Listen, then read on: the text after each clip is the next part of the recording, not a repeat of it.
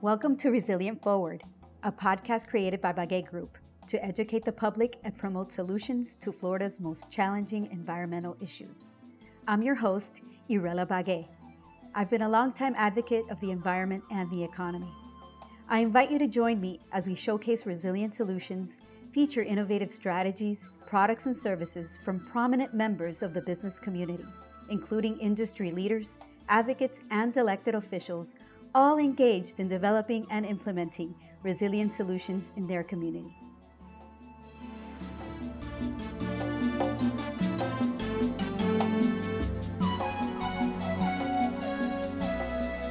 I am so pleased to have with me today Theresa Pierno from the National Parks Conservation Association. She is the president and CEO.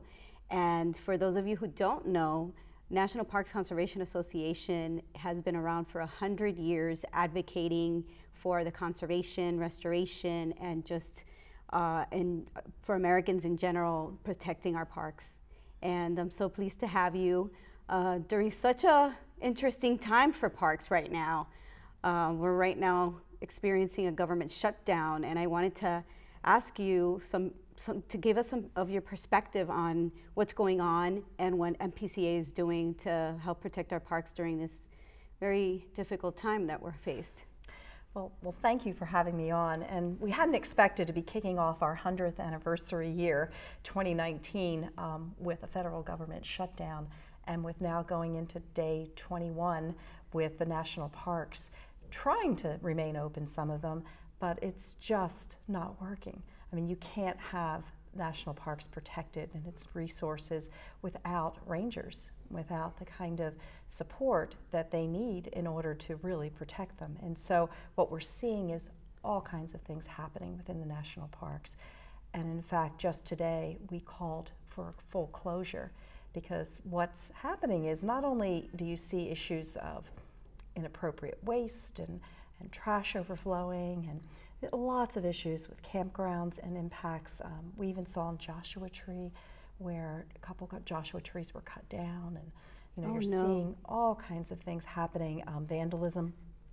But the, the fact is that there's nobody there to really pr- provide the kind of information and protection that is also needed in our national parks. So this is serious time right now for it certainly is and it sounds also like a like a like it's a public safety issue as well yes, right it is. it's not just about trash and you know all over the place obviously that's horrible to see in our beautiful national parks and our and our very fragile some of them are very fragile ecosystems but public safety i mean if there are no rangers if there's no protection i mean down here in, in, in south florida we have everglades national park and we have alligators and god forbid you know, something happens. So without the proper education and, and folks there protecting people as well. It's, it's a dangerous situation. And we've had, unfortunately, you know, very sadly, two people passed away um, because of incidents that happened.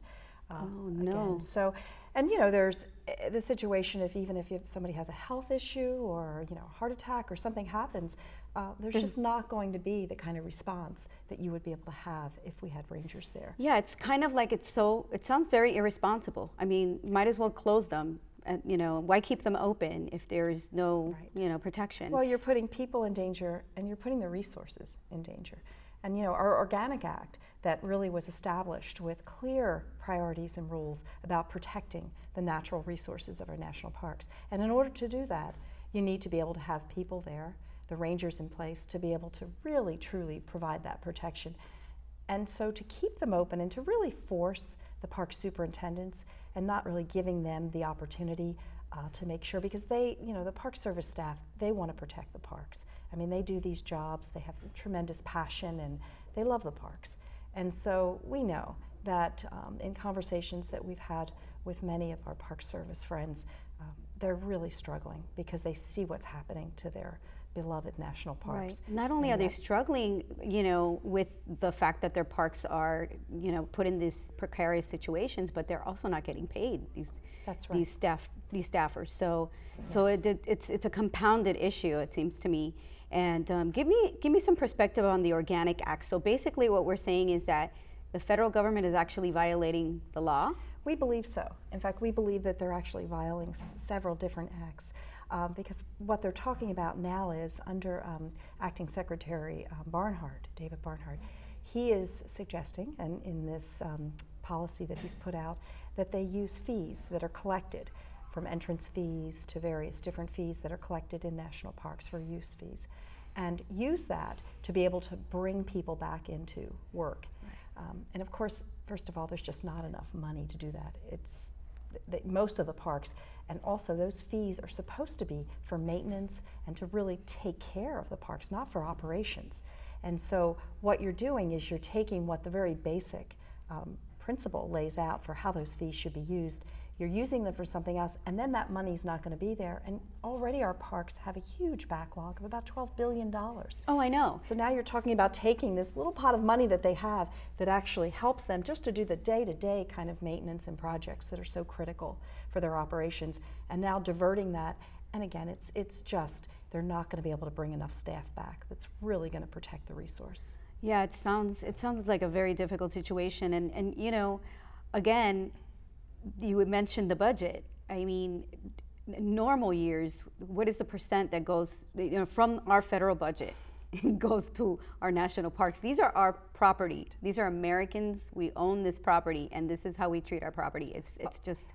I don't it's, get it. It's unbelievable. I mean, it, the Park Service overall budget is over $3 billion annually.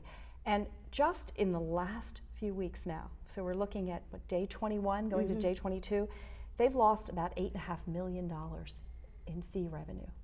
So not only right. are they having to spend money that they shouldn't be spending on, on actions, but now they're losing money every day that they're closed that is so critically important to the Park Service operation.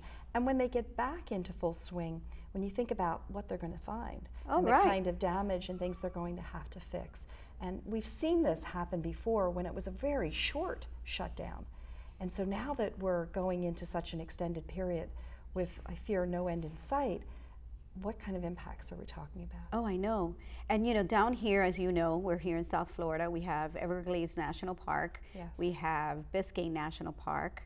And we have Big Cypress. We have so many beautiful treasures. And there is more than just going to out to see the park and park service rangers. There's folks that are doing research in these parks that are you know actually working on on everglades restoration yes, yes. and and so forth. So that's also impacting that work and, absolutely. and delaying a lot of that that work that needs to get done. I mean down here it's our water supply. And um, it's just it's just a very sad situation but i want to kind of turn the corner and i talk about you know i mean obviously you know npca you're going to be bird dogging this as you always are yes. and making sure that you know we'll see what happens with with this um, challenge that you've um, set forth and hopefully it works out and and um, at least they'll close the parks for a little bit until things get resolved and, and no more damage is done um, but let's let's turn the corner, like I said, and talk about um, your anniversary. A hundred yes. years of work. That's a long time. It's a long time, isn't it? yeah. and you know, a lot of people don't realize that the National Parks Conservation Association was established three years after the National Park Service. So, Stephen Mathers, the first director of the National Park Service, recognized the importance of really having an, a non government, totally separate, that could be a strong voice to protect the national parks. So, he got his friend Robert Sterling Yard, who ultimately became our first president oh. and led the National Parks Conservation Association 100 years ago. And many of the quotes, many of the things that we've read now in the early magazine and in some of the early literature about NPCA talks about the struggle, talks about the inappropriate development, some of the timber harvesting and the, and the various mining and the operations that were happening and the threats to national parks 100 years ago. And we're still being threatened today. It's exactly. In fact, it's amazing. You, you look and you say, geez, you know, you could be calling that out today. And so when you see what's happening today, you really understand why it's so important for us to be there. Because really, we, it's, you know, we are not in any way connected or funded by the government. So we do have the ability to really be able to kind of speak truth to power right. and to make sure that the public understands why it is so critically important. And we have many people across the country that have been just so incredibly supportive and excited about this centennial year, this opportunity to celebrate together. So we have events planned all over the country. Mm-hmm. fact, our kickoff is going to be in San Francisco. Nice. February 7th at the Presidio, and we're very excited about that.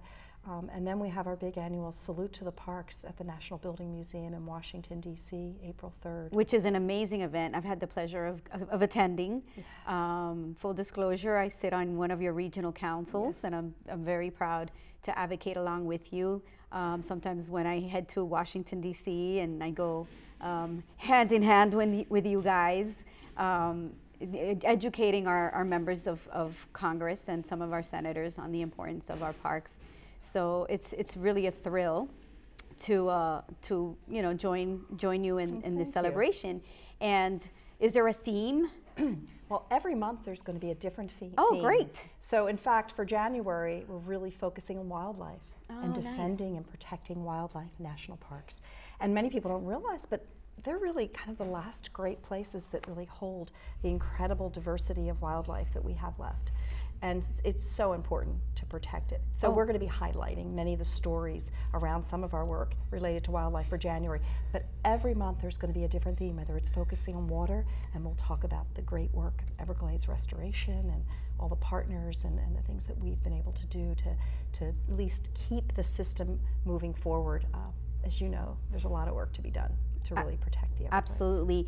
And talk to me about how NPCA is structured across the country because you're a national organization, so you have many offices and many employees doing many different things. Well, we have our headquarters in Washington, D.C., but then we are in 36 locations around the country uh, with you know, many volunteers as well. And thank you so much for your volunteer work. We have National Regional Council and advisory councils, as well as our national board.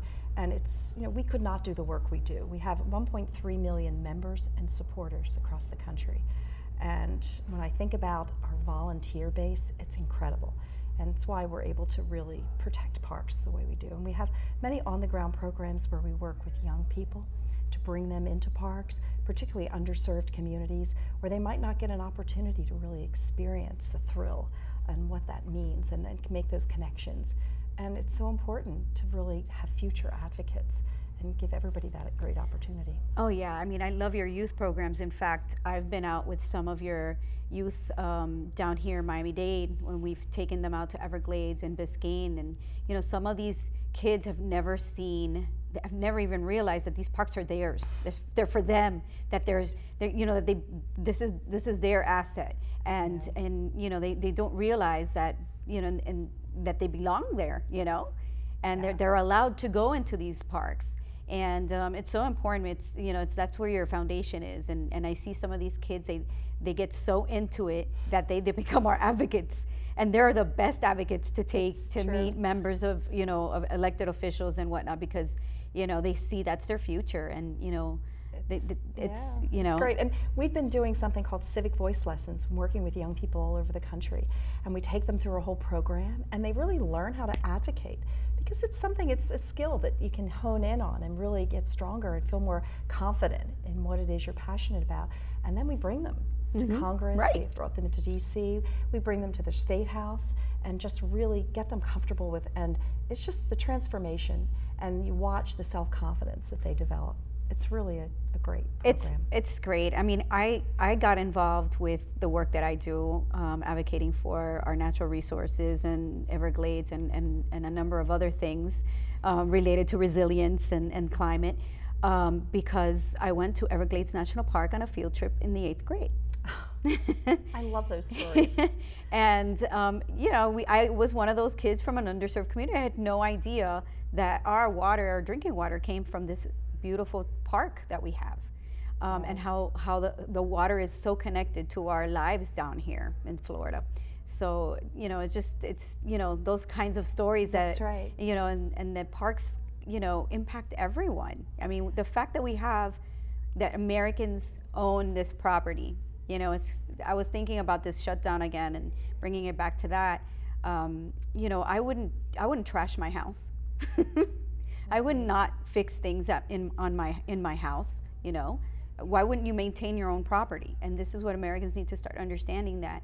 You know, when we go through episodes like this, um, and for whatever reason, you know, the government shut down. We're not going to get into the politics of it, but you know, we're impacting our property, you know, our legacy. and it's that our future. It's our children's and grandchildren's yeah, future. Yeah, and I, I want I want my grand I want to take my grandkids to the Everglades one day and say, look, and that that they're still there, you know, Yes, and so. But um, but thank you so much, and I want to ask you one last thing. How do we get involved with the question. Centennial celebration and and become a member of NPCA? And you know, what do we do? Well, please, I would encourage everybody to go to npca.org, our website, and there's a new site now that's part of NPCA at 100. So you can go in and you can look at the full calendar and kind of look at all the great activities and what's planned for the year. And I just really encourage you to join us. Become a member, but also join us out in the field, in a park. Uh, really, it's a great organization that has been continually being the voice for the national parks and working so hard to protect them. And I- Right. and I thank you, and I think you're just a super volunteer, and I thank all of our volunteers that have just been so terrific in continuing to protect these treasures. Well, it's great. It's great work. I love it. I mean, you know, when you work for free, you know, you got to love it, right? Yes. and so, and right. so, you know, obviously, I'll I'll be, you know, I'll continue my work, and and I really encourage folks to, you know, look up your local chapter, your local office at Yes. NPCA, where, wherever you are. So, thank you Well, so great. much for being on, Well, and thank you. um, well, we'll continue the hard work, and hopefully, we'll get out of this shutdown sometime soon. Yes, let's hope so, very soon. Thank you.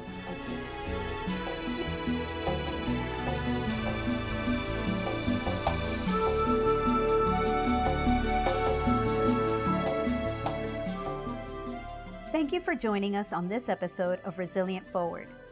You can listen to other podcasts at resilientforward.com and follow us on Twitter at ResilientFWD. If you're interested in sponsoring our show or know someone who we should feature, please contact us. Remember, our environment is our economy.